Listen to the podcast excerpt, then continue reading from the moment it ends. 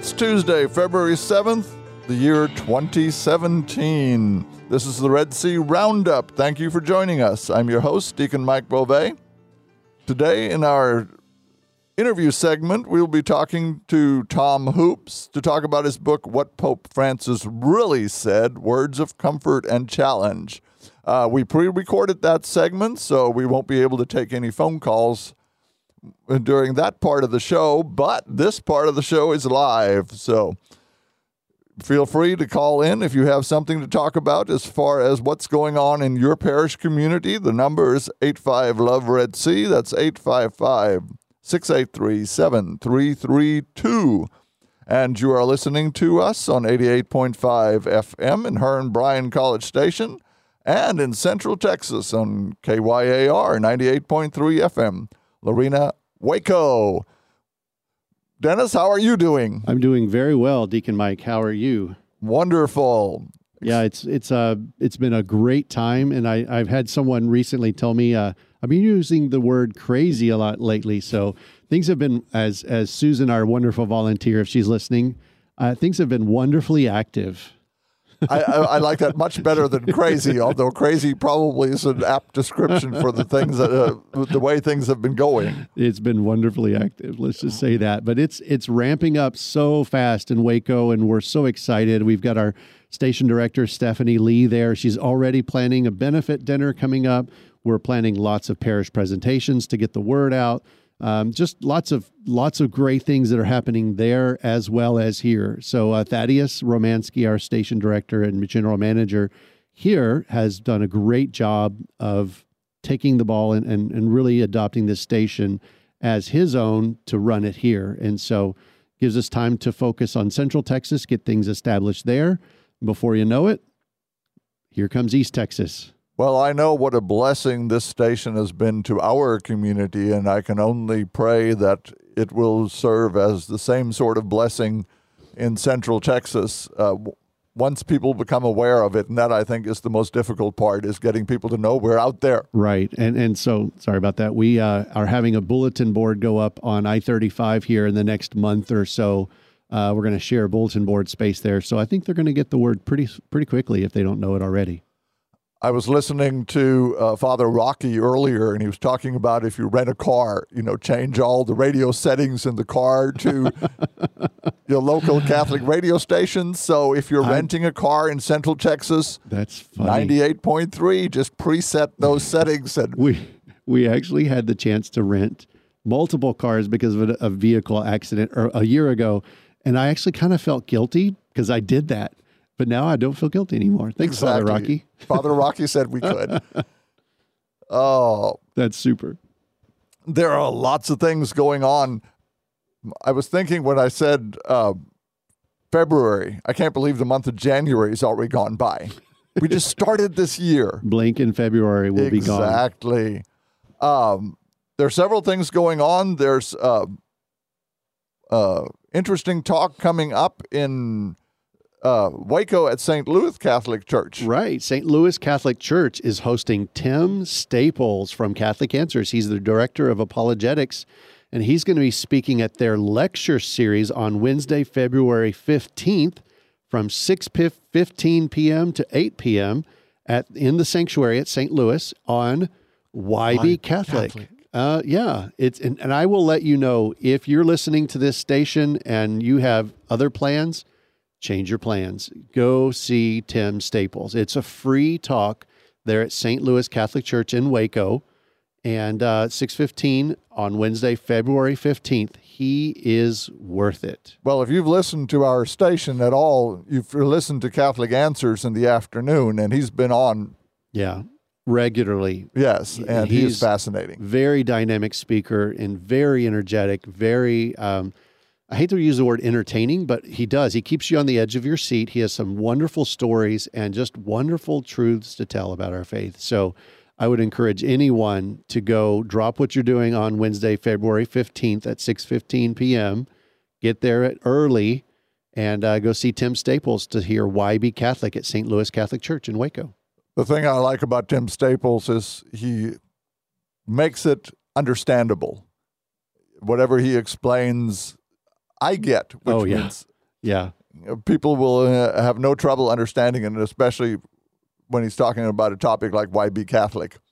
It's we all Yeah. sometimes just Oh, yeah. are cultural Catholics. Yeah, and this yeah. is a good reason to reaffirm. Exactly. And for any of you that are not Catholic in the central Texas, even here in the Brazos Valley, and you want to know why us Catholics are Catholic, that's a great thing to do is go to St. Louis Catholic Church. Once again, Wednesday, February 15th at 6:15 p.m. St. Louis and Waco. And I would probably be tarred and feathered if I did not mention that this weekend on Sunday is the 75th diamond anniversary of our spaghetti dinner. Uh, this is a tradition that has been around for 75 years now. Yeah. And uh, it is a parish wide activity. Uh, everyone gets together, and um I know they're right now making meatballs, Yep. and uh, they will probably need help Thursday and Friday morning to make sauce. So if there's any parishioners out there listening that have never had the opportunity to help stir suga, here's your opportunity. But if you're uh, interested in buying tickets, the tickets uh, are ten dollars for adults and eight dollars for children, and you can get them either at our church office or from any Altar Society member. And it's worth the drive from wherever you are to come because people from all around our community come. It's they feed well over a thousand people. I think it's twelve hundred plus. Uh, yes, and uh, uh, the mm, plates to go start at 9:30 to 2 p.m. and dine-in is from 10:30 to 2 on Sunday, February 12th. So um, please make your plans to be there. Uh, it's real easy. Just after mass, you go over there and get uh, in line. And uh, as I said, you can get your tickets from any Altar Society member or at the office. Um, they do have uh, opportunities for pre-orders for uh, meatballs and sauce, uh, and pre-orders have to be picked up by 2 p.m. on Saturday. They will not allow pickup on Sunday of the pre-orders. Right. So um, there's one other fascinating thing coming up at St. Anthony, and that is we are actually going to have relics from St. Anthony of Padua visit our parish. And this is fascinating to me because St. Anthony is our patron saint Mm-hmm. and uh, they are actually going to have veneration at 3 p.m. on the afternoon of Monday the 13th, which is the day after spaghetti dinner, and um, then there will be a mass at 6:30. And um, the whole notion of relics is fascinating to me because it is a reminder that we are part of a universal church, and it includes not only all the people alive right now, but all the people that were alive before. And um, if you uh, have ever seen some of the drawings in the catacombs, um, that understanding has been around from the very beginning of the church that the people who have gone before are still part of the community. And this is why we have had relics in the altars of our churches to remind us of those early masses in the catacombs when they would say mass, even on a sarcophagus, Mm-hmm. uh, or rather a ossuary. And so um, we have that tradition that we remind ourselves that even if we die, we're still part of the church community because our soul is still alive and we will continue to be a part of that. So I encourage everyone, especially um, parishioners from St. Anthony's, to make plans to come sometime between 3 and 6.30 for veneration and then stay for the mass because it is really important that uh, we remind ourselves that we are a larger community than just those of us that are here. Hey, I have something else I could add. If you have a chance to get the copy of uh, this month's Catholic Spirit from our diocese, Mary Walker, a wonderful friend of our station and an incredible writer, a correspondent with the Catholic Spirit, did a great article on Red C Catholic Radio and our expansion to Waco. And they interviewed us, um, the three of us, me, uh, Thaddeus, and Stephanie, but also use this as a feature on introducing people to Stephanie Lee. So if you want a chance to see a picture of two ugly guys, well, at least me, um, and, and a beautiful Stephanie Lee, go see the Catholic Spirit. It's a wonderful full page article. Thank you so much to our diocese for publishing that and to Mary Walker for writing an incredible story on Red C Catholic Radio and our expansion into uh, other parts of the diocese.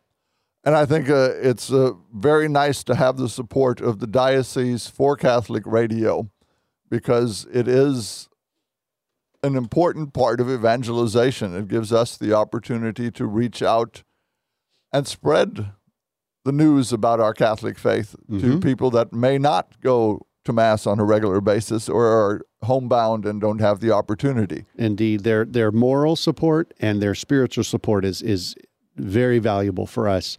I will let you know that we don't have their financial support. So those of you that are in the Waco area and the Bryan College Station area, if you uh, uh, can give to the station, we are listener supported. Uh, the, the diocese does not own or operate our station, so we depend on you, our listeners. So uh, feel free to go to redcradio.org forward slash donate uh, to check that out. And I wanted to remind everyone again that this portion of the show is live. So if you have something going on at your parish you would like to talk about, feel free to give us a call at 85 Love Red C, 855 683 7332. And um, we always look forward to listening to you. But the second part of the show is pre recorded, so you won't be able to call in and talk to Tom Hoopes when he's on because uh, again we recorded that show earlier. Um, one of the other things that um, I wanted to mention is that um, a lot of things that are going on in our parishes um, require support from the community. And uh, for instance, spaghetti dinner going on at St. Anthony's, uh, these things aren't possible without parishioners supporting them. Uh, when we have our bazaars, the parishioners pitch in and help out. And this is an uh, excellent opportunity for everyone to um, take part in this. So, we're going to go to a short break, and then when we come back, we will be talking to Tom Hoopes in the pre recorded segment of our show.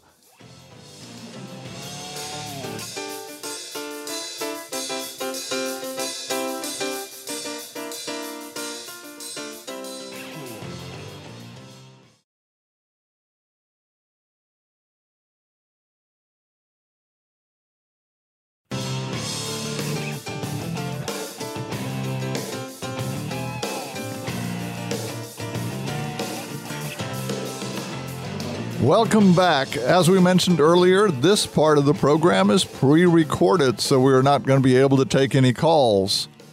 I would like to welcome our guest, Mr. Tom Hoopes, who's the author of What Pope Francis Really Said Words of Comfort and Challenge. And Mr. Uh, Hoopes is the writer in residence and vice president of college relations at the Benedictine College, where he teaches the journalism and mass communica- in the mass communication department. He also writes weekly for the National Catholic Register, and he reaches a national and international audience. His works also appeared in the Catholic Digest, Columbia Magazine, Crisis Magazine, and First Things Online. Welcome, Tom. How are you? Tremendous. It's great to be here. So, where are you located right now? I am looking out the window at a snowy campus. Actually, the snow is starting to melt a little bit here in Atchison, Kansas, right on the Missouri River. Uh, we're waiting for students to come back. Uh, the, the, first day of classes is this week. And um, over the break, and uh, this program's going to air first part of February, but uh, we're recording this right after the Epiphany during the feast of uh, the baptism of the Lord, which this year, for some strange reason, falls on a Monday since Mary, Mother of God, was on a Sunday. So our calendar's been rearranged a little bit. But how was your Christmas break? And um, did you get some relaxation in? Yeah, we got to um, go out to California, and um, I brought a bunch of a case of what Pope Francis really said books out there. Um, so wherever I go, I'm trying to spread the good news that Pope Francis is a pope who can be trusted and who is moving the church forward, uh, not backwards or sideways or any other direction as some people may want you to uh, to believe. Which answers the question I was going to ask. What was your impetus for writing this book? What were you trying to accomplish?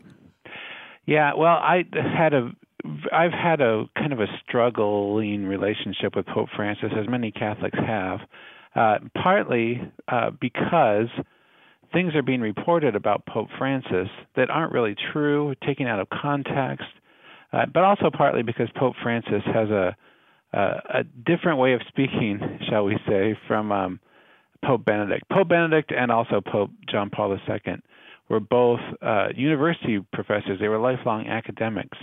And when you're in a university environment, you tend to train your brain to say things in only the right, precise, certain, proper way because people are writing down everything you say and they're later going to answer it on a test, right? Well, if you're outside the university environment, you have a looser way of talking. Pope Francis has a much looser way of talking. This all uh, started for me in his first homily. I remember reading his first homily online. I got a transcript of it really early on, and he was saying uh, in the middle of his homily, beautiful homily about how we need to put Jesus Christ at the center of our faith. But it was also he said it in a very rambling kind of impromptu style. And then in the middle of it he said those who do not pray to jesus christ worship the worldliness of the devil. Something along those lines. I'm, I'm not reading the precise quote. But i printed that out. I went over to our theology floor here and i said did the vicar of christ seriously just say that every non-christian is a devil worshiper because that's the meaning of the words mm-hmm. that he said in that homily and they said, no, no, no, no. You have to read it in context, understand that he speaks in hyperbole, and kind of figure out what he really meant. Well, that became kind of the hermeneutic of Francis, I like to call it, the way of understanding Francis. You always have to read everything he says, look at the context, and figure out what he really meant. If you do that, you'll find that he's uh, doing some wonderful things and saying some wonderful things. If you don't do that, you might be a little bit disturbed by some of the things he says. One of the lines in your introduction in the book is Pope Francis is a mystery. He is reviled by some as too willing to change the church and by others for being too stuck in antiqu- uh, antiquated doctrines. Yeah, he gets a, a fair amount of criticism from both sides. I was reading kind of liberal media about him, and they were there were lots of articles whose theme was "Don't be fooled by the hype. We can't trust this guy. He's he's really on the side of Catholic doctrine, and that's against us. Then on the conservative side, you're having people uh, say, you know, like uh, especially after Laudato Si came out, Laudato no, don't trust this guy. He's he's a socialist in disguise. Uh, I think though, to give a fair reading of everything that he said, not just picking sound bites or picking misunderstandings of sound bites, uh, you start to realize that this man is not uh, radical in his understanding of the Catholic faith at all. He is he, he's not a guy who who believes new things, but he is a guy who says things in a new way. So, which is what Vatican II has been calling the church to do, and which John Paul II and Benedict started, but he does it even more so. He'll say truths from the Catechism in a startling, direct way that surprises us not by how odd his beliefs are, but how what the church really believes turns out to be odd compared to what we thought it believed. Uh, and again and again, when you see troubling Pope Francis quotes, you can often find that what you're really troubled by is the teaching of the church or uh, the teachings of Jesus Christ almost directly from the Gospels. And that is something that really struck me reading the book is the fact that so much of what is controversial about what he says, the way you've laid it out in the book, is almost quoted from the Catechism. Yes, he uses different words, but the gist of what he says is what the church teaches. Yeah, you can almost, uh, in fact, I do in parts of the book, put the catechism quote side by side with his quote, and you see how the, the, the words are changed a little bit, but it's the same idea. And this is so in the last uh, presidential campaign, uh, we had two candidates face off one who was very scripted and very careful about what they said, and one person who kind of said what was on his mind. Now, I don't mean to compare Francis to Trump, but I do see the American people wanted somebody who they thought was speaking his mind, and they ended up choosing the candidate who they thought was speaking his mind. Well, I think that the Holy Spirit has inspired in Pope Francis uh, an understanding that people want to hear kind of, you know, a more plain spoken, non scripted uh, uh, person. Uh, that that's kind of where the public is at right now, and Pope Francis is definitely that.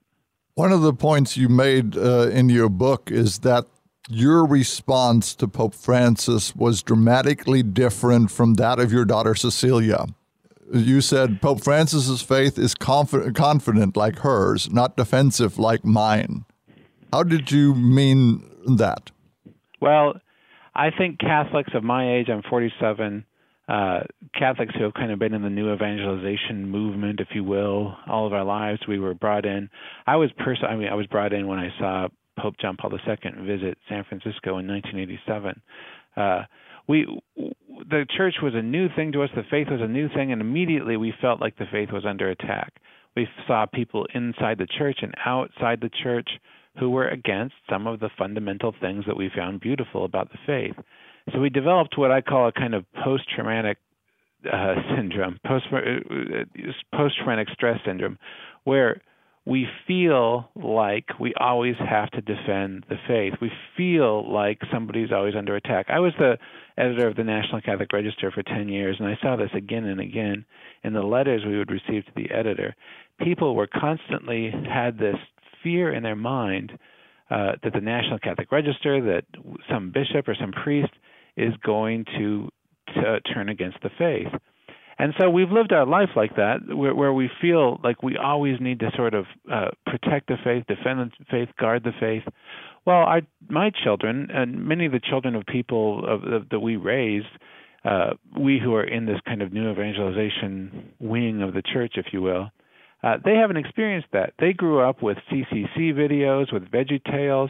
They grew up with kind of breathing a culture in our little communities that believed the faith. So they don't see the faith as something that they need to protect and that they always need to be defensive about.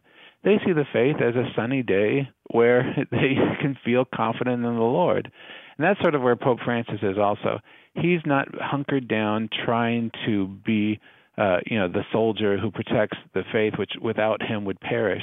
He realizes the faith is much stronger than him, and he's just trying to move it forward. Uh, you know, like Scott Hahn said, it's the faith is a lion that you just have to let out of the cage, and it'll take care of itself. Do you think, in part, that has something to do with the fact that he is from Latin America, where there is such a broad presence of the Catholic Church in the culture? That- Absolutely. Absolutely. I think a lot of the errors, not errors, a lot of the concerns we have, a lot of the things which strike us funny with uh, things that Pope Francis says and does are answered by this cultural difference. Even a lot of the problems we have with his economic stances are answered by this cultural difference. He lives in a place where capitalism is for uh, has been kind of for some but not for all where you have a, a, a, strict class structure, where you have the rich getting richer and the poor very much kept down. That's what Latin America is often like. So that's formed his his economic understanding. He also comes from a place where the Catholic Church is a given for many, many people. We come from a place where the Catholic Church is not a given for hardly any people, and where capitalism is widely available for all. And so there's a little bit of a disconnect, and that was one reason that I wanted to write the book. Um, and what the book does is it goes through sort of 10 hot button issues uh, and tries to pin down where Pope Francis is on all of them. It starts with the economy, then it goes to abortion, it goes to homosexuality, marriage is in there, the environment, immigration, religious liberty. It goes through each of these uh, issues to try to figure out why Pope Francis is saying what he's saying, and then, of course, what he actually is saying to start with. One of the things that struck me uh, about uh, his view on economics, and this was brought out uh, originally when he uh, in Evangelii Gaudium, uh, and Rush Limbaugh, of course, labeled him a Marxist, and then later on in Laudato Si, also to a certain extent, but again, his view of wealth is so solidly Catholic and yet is so misunderstood. The fact that ultimately everything is a gift from God and we are stewards, and as stewards, we are responsible for our brothers. And that whole notion of uh, voluntary um, realignment of wealth has always been part of uh, Catholic social teaching that we are required to use our excess for the good of others. And yet, when he says that, you know, this should be a view of Catholics, that he gets such pushback. Yeah, well, and ultimately, uh, the gospel is the thing which challenges us the most, much more than Pope Francis. I mean, the gospel says, "Woe to you if you are rich." It says it's harder for a rich man to enter the eye, of camel to enter the eye of a needle than for the rich man to enter heaven. Uh, Jesus Christ is very radical in his denunciation of riches. Uh, Pope Francis is also very radical. So is Pope Benedict, and so is Pope John Paul II. I think we forget that. Um, Pope Francis gets a lot of attention for what he says about the economy because he says it a little bit more clearly, a little bit more loudly, a little bit more insistently. But the content is no different from the previous two popes when he's uh, talking about the economy. And I, the the brilliance of what Pope Francis is doing is he tries to take issues that the world has some understanding of and broaden them. So the world has knows that it's bad to oppress the poor. Well, Pope Francis wants to remind us not only is it bad to pro, uh, to oppress the poor, but each of us should be living a life of simplicity in which we don't hold on to riches where we don't hold riches in the highest spot, where we don't hold money as the goal of our life, but hold Jesus Christ as the goal of our life. And in a consumer society uh, like the United States of America and much of the rest of the world, uh, it's a message that we desperately need to take to heart, and one that, if it offends us a little bit, that's probably a good thing because it probably means we need to look at our relationship with wealth, with money, and decide whether it's taking a higher place than it should one of my favorite parts of the book is you recount the story of the Mexican fisherman, and it demonstrates the totally different view that we have of acquiring wealth and the purpose behind it. Yeah. That's a great story, and it's been retold and told a lot, so I can't uh, take credit mm-hmm. for it. Yes. But basically, the point is the Mexican fisherman is able to fish a little bit, take a siesta with his wife. He makes enough to get by uh, the tycoon visits him and says, "Oh, you should uh, sell in the cities and sell in Mexico City, sell in Los Angeles, then New York, and get a mul- you know a multi-million dollar fishing conglomerate." And what would I do then? Says the uh, Mexican fisherman. Well, if you're successful, you can take off time every once in a while and go fish with your wife and sleep and take siestas in the afternoon. So basically, the goal that you get at the end of this wasteful, enor- the stressful life is what the Mexican fisherman has already. And this is, I, I really like that story too, because I think it speaks to the heart of what Pope Francis's message is.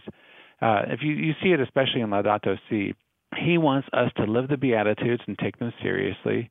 He wants us to live the message, the gospel, and take it seriously. The way to do that means to have a simple life that's focused on faith and family and not to complicate it going after. So idolatry is, is is central to what Pope Francis sees as wrong in the world. We put things in the place of Jesus Christ. We put money or sex or power in the place of Jesus Christ, in the place of God. And the more we do that, the less happy we are, uh, the more stressed we are, uh, and and and that's not the way to live. One of the things that um, comes out to me is that Pope Francis seems to have an intimate relationship with the poor. It's not that, you know, the poor are somewhere out there. It's that he knows them. And I think in a lot of times when he talks about the poor, we miss out on that sense that he feels one with them. Yeah. And this is something we started to talk about a little bit before the show. But I went to a Pope Francis conference uh, where a bunch of leading Catholic thinkers were talking about Pope Francis, and uh, several of them had all sorts of issues. They wanted to you know, make sure that we were theologically understanding various aspects of what Pope Francis was saying properly. But over and over again, they said, "But you know what? He has inspired me for the first time in my life to serve the poor." Uh, one person had volunteered with St. Vincent de Paul. Another person was doing another apostolate. Another uh, a priest was talking about the diocese that he comes from and how they're opening up old rectories to homeless people. But these people were inspired in their hearts by what Pope Francis is saying.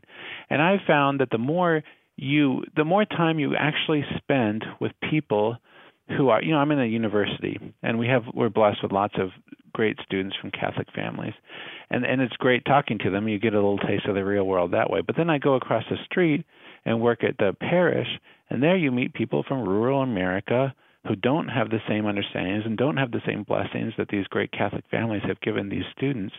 And you see where people are really at. And then I go downtown and help uh, in the various uh, apostolates for the poor, and you meet another set of people.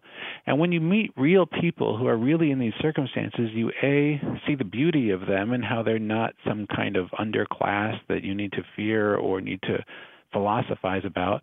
And uh, B, you start to realize just what your vocation is as a Christian, which is to help real people with a real saving message of a real Lord Jesus Christ, not to live in a sort of intellectual world where you're figuring out what your grace points are compared to what your you know darkness points are. And sometimes we we tend to uh, turn christianity into a head game where what christianity really is is it's serving people where you live to help them better their lives and to meet jesus christ. And this links to where you were talking about the when then cardinal bergoglio spoke to the cardinals prior to his selection as pope and his speech challenging the church to go out to the peripheries. And I think this is, you know, so much about what we need to understand about Pope Francis when he talks. He's not just talking to us.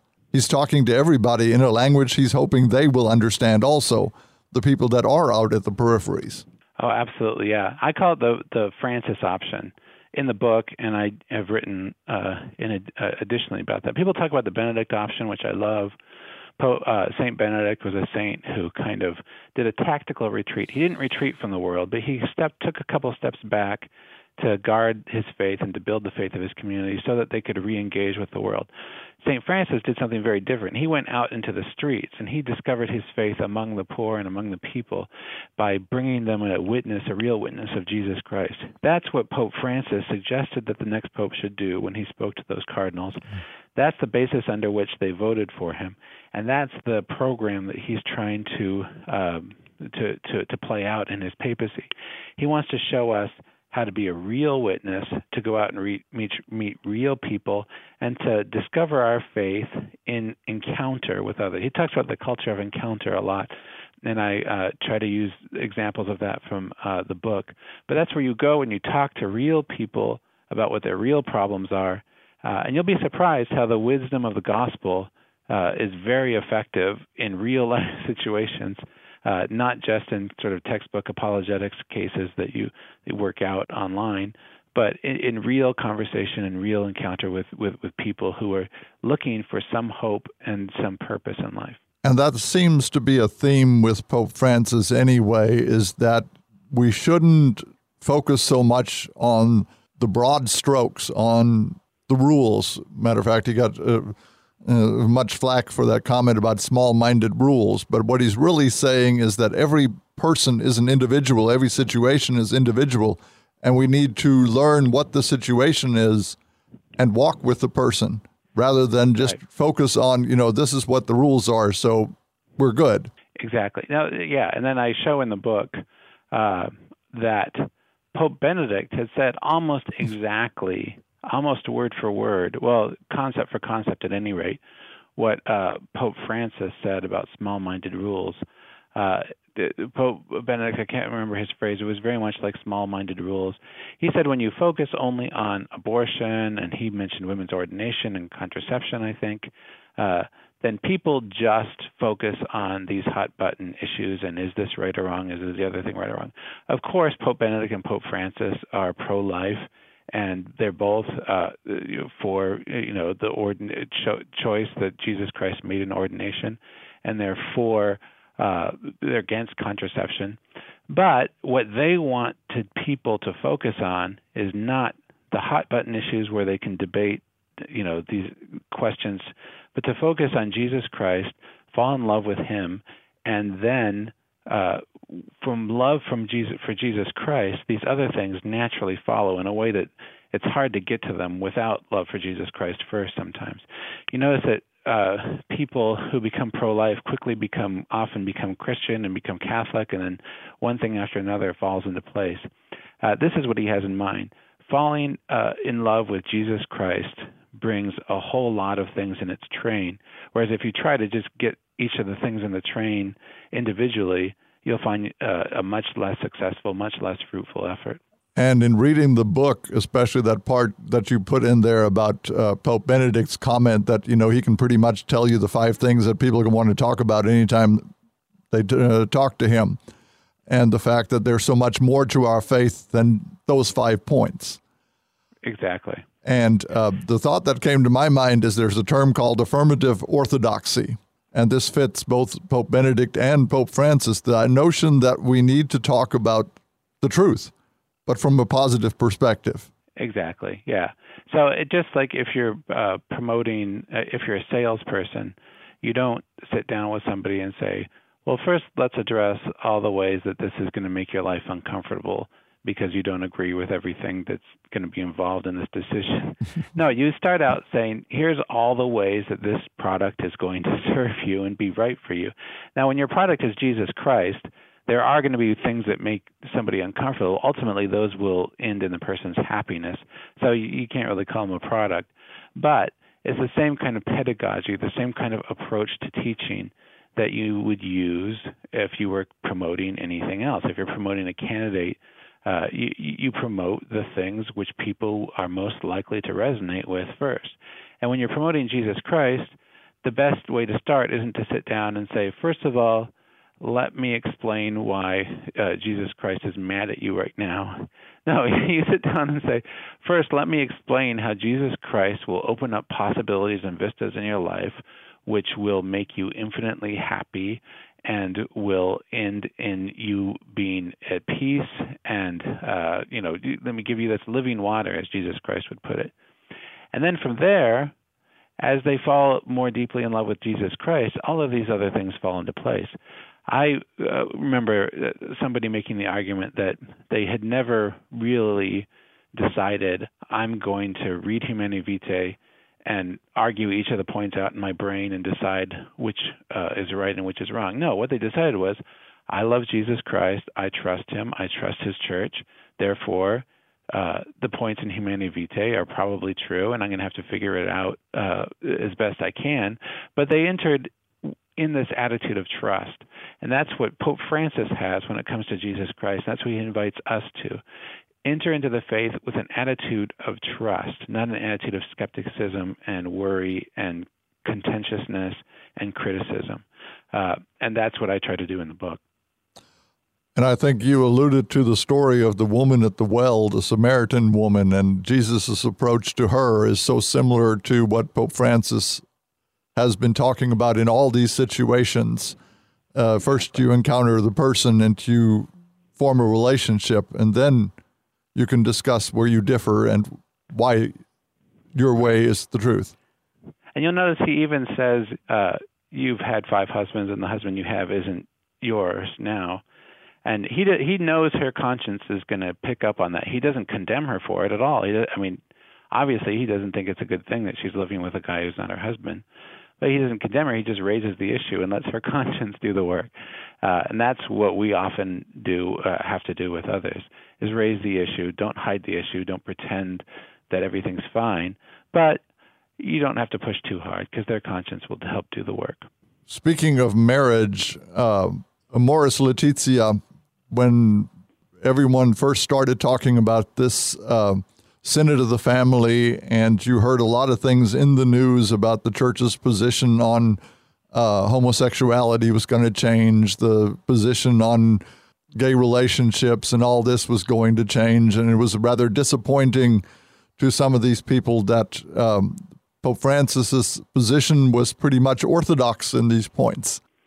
Uh, it definitely was. And there was definitely an expectation that it wouldn't be, and there was disappointment. Uh, but he, you, you know, Amoris Laetitia has become a little bit of a point of contention, and the church is sort of working its way through that. Uh, but Pope Francis has said over and over again that he not only uh, defends the indissolubility of marriage, he sees it as one of the chief fruits of marriage is the indissolubility. I mean, the the fact that marriage is indissoluble has helped countless more people than it has hurt. You know, when you hit that troubled time in your relationship and you say, "Well, I can't, you know, I can't end this because it's indissoluble," and then a year and a half later you find, "Oh my gosh, I'm so glad I didn't end this. This is awesome. This marriage is, you know, marriages go in cycles like that." And Pope Francis understands indissolubility and he supports it.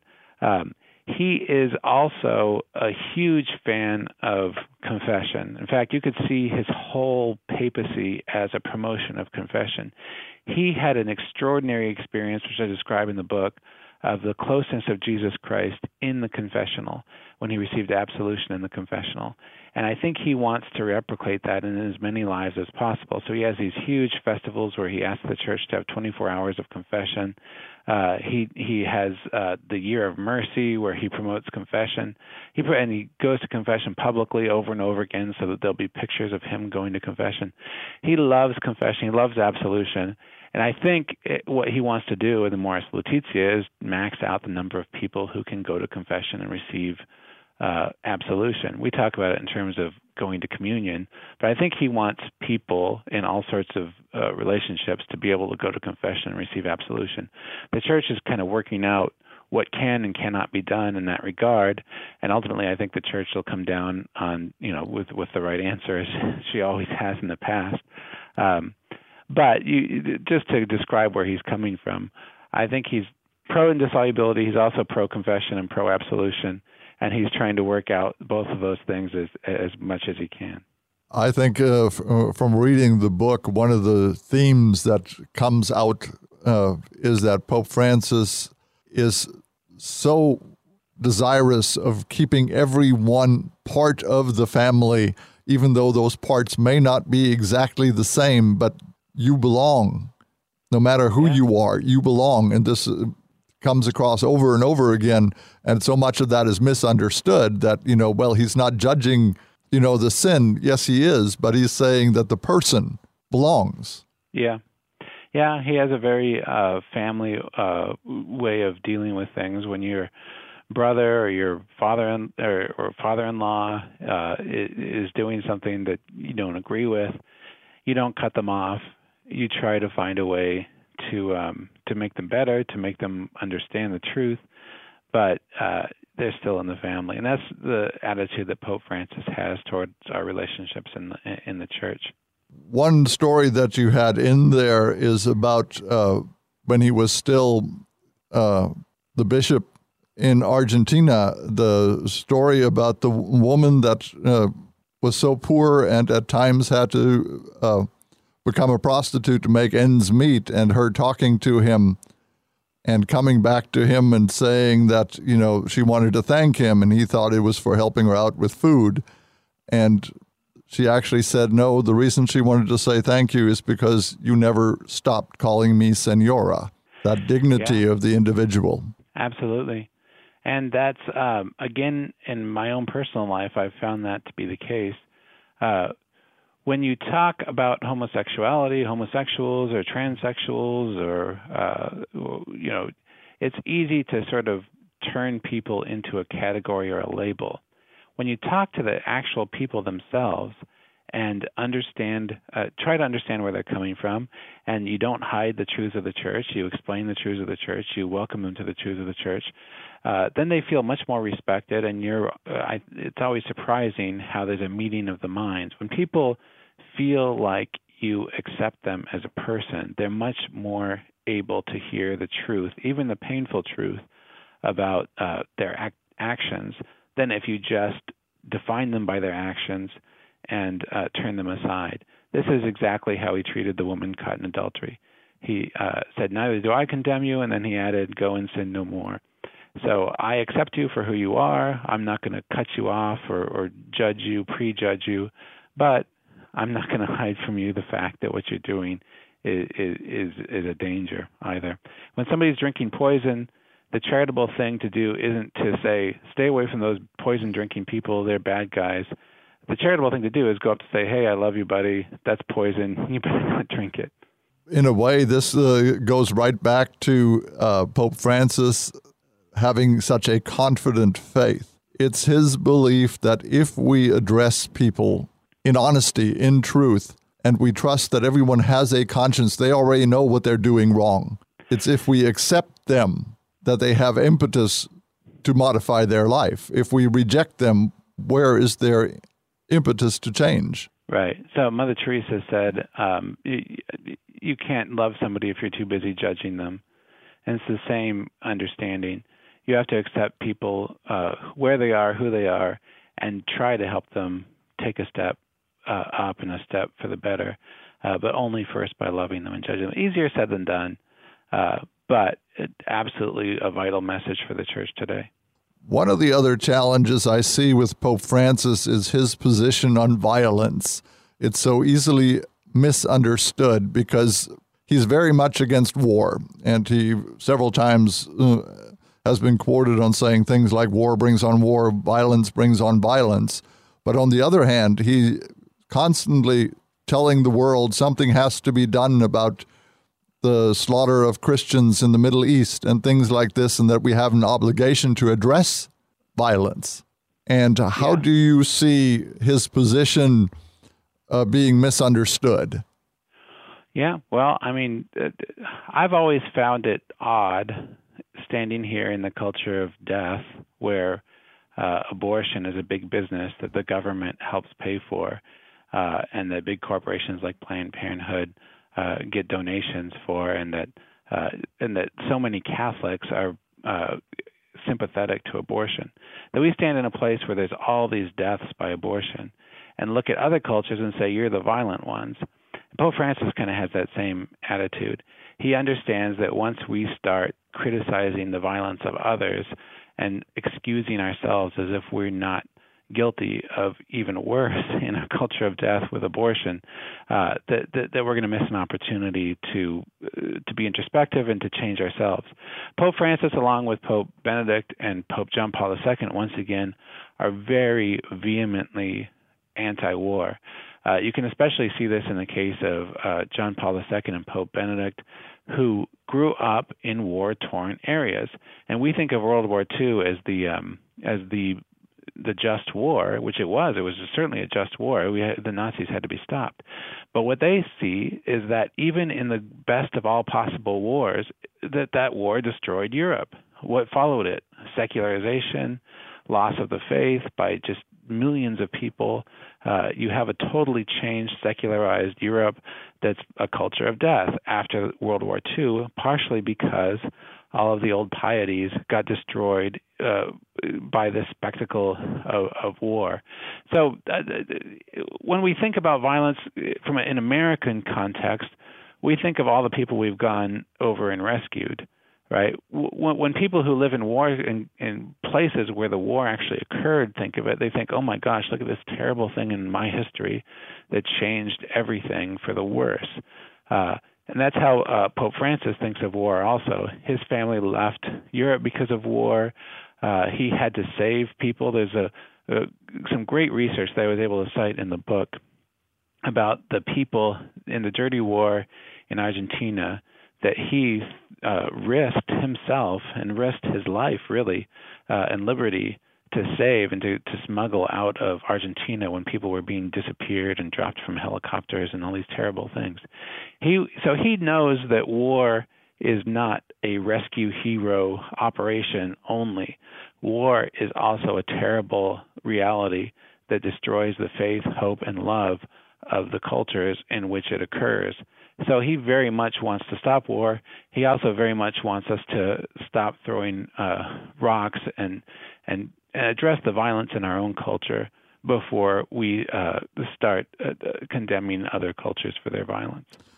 I believe it would be a good uh, start just to acknowledge the violence in our culture when we talk about other people uh, yeah. being affected by well, it. He, just to not give the wrong impression here, he understands. So, for instance, somebody asked him about uh, uh, Islamophobia, and uh, this uh, fear of Islam. And he said, well, you know, the worst thing is Christianophobia and the Islamic people who are destroying Christians in the Middle East. So he recognizes that violence is bad in all cultures, including other cultures. Uh, but yeah, we, we have a violent culture that we live in, and we need to own up to that before we start uh, casting aspersions on others. There was one other point I wanted to raise uh, in the book uh, one of the other uh, controversies with Pope Francis is his position on Islam, because he does, uh, does have a personal relationship with uh, certain Muslims, especially where he comes from. But I found it interesting that one of the quotes I saw in your book was Muslim leaders must issue a clear condemnation of these groups. There needs to be an international condemnation from Muslims across the world. Yeah, he's been very fair. I think he's uh, he's not going to condemn all Muslims. He's also not going to give them all a free pass. Uh, he sees that there needs to be a better um, reaction to the violence in Islam from Islamic leaders. Uh, but he's also very much, again, a man of the Catechism. And Catechism 841 says that the plan of salvation also includes uh, the Muslims and uh, that they believe in the same God we believe in. Uh, so if you're expecting the Pope to dissent from the Catechism on something like Islam, it's not going to happen. And if you have a problem with what Pope Francis, his respect for Islam, well, then you have the same problem with Pope Benedict XVI, who worshipped in the Blue Mosque. You have the same problem with John uh, uh, Paul II, and you have the same problem with the Catechism. So, uh, for Catholics need to understand Islam and understand what the Church teaches about it uh, and not simply react uh, to Islamic extremism. Uh, as hard as it is to see what happens with Islamic extremism, uh, and like Pope Francis, we need to neither give it a pass nor uh, decide ahead of time that all Islam is bad, but uh, but think with the church and believe with the church. Excellent point. I wanted to close with a quote that you have in the book that I think sort of uh, articulates what we've been talking about very, very well. And you had a piece in the book about the difference between an article in Rolling Stone and an article in Time magazine. And you quote Nancy Gibbs, the managing editor of Time, in saying, In less than a year, he has done something remarkable. He has not changed the words, but he's changed the music. Yeah, I love that quote. he's uh, he's dancing to a little bit of a different beat, but it's the same dance that, that started with John Paul II. It started with Vatican II, really, or, or before that. I mean, this is the, the the the teaching of the gospel. This is the teaching of the church. Pope Francis is uh, bringing it into the 21st century, but he's not changing the fundamentals. Uh, and we can rest assured, I think, uh, after reading so much of Pope Francis, and I was as troubled as anybody else, I feel very confident, having written the book, we can trust this guy. And I encourage people to check it out and, and see if they agree. Right. After having read the um, book, I uh, am just absolutely fascinated by how orthodox and how authentic Pope Francis is. And I encourage all our listeners to go pick up a copy of What Pope Francis Really Said Words of Comfort and Challenge by Tom Hoopes. Tom, thank you very much for being on the show. Uh, keep writing these good books. Great. Thanks for having me. I'll do my best. All right. Thank you for tuning in. Please join us next week on the Red C Roundup when uh, our host will be Gene Wilhelm. Until then, when calculating the ways that you can help serve the people of God, always round up.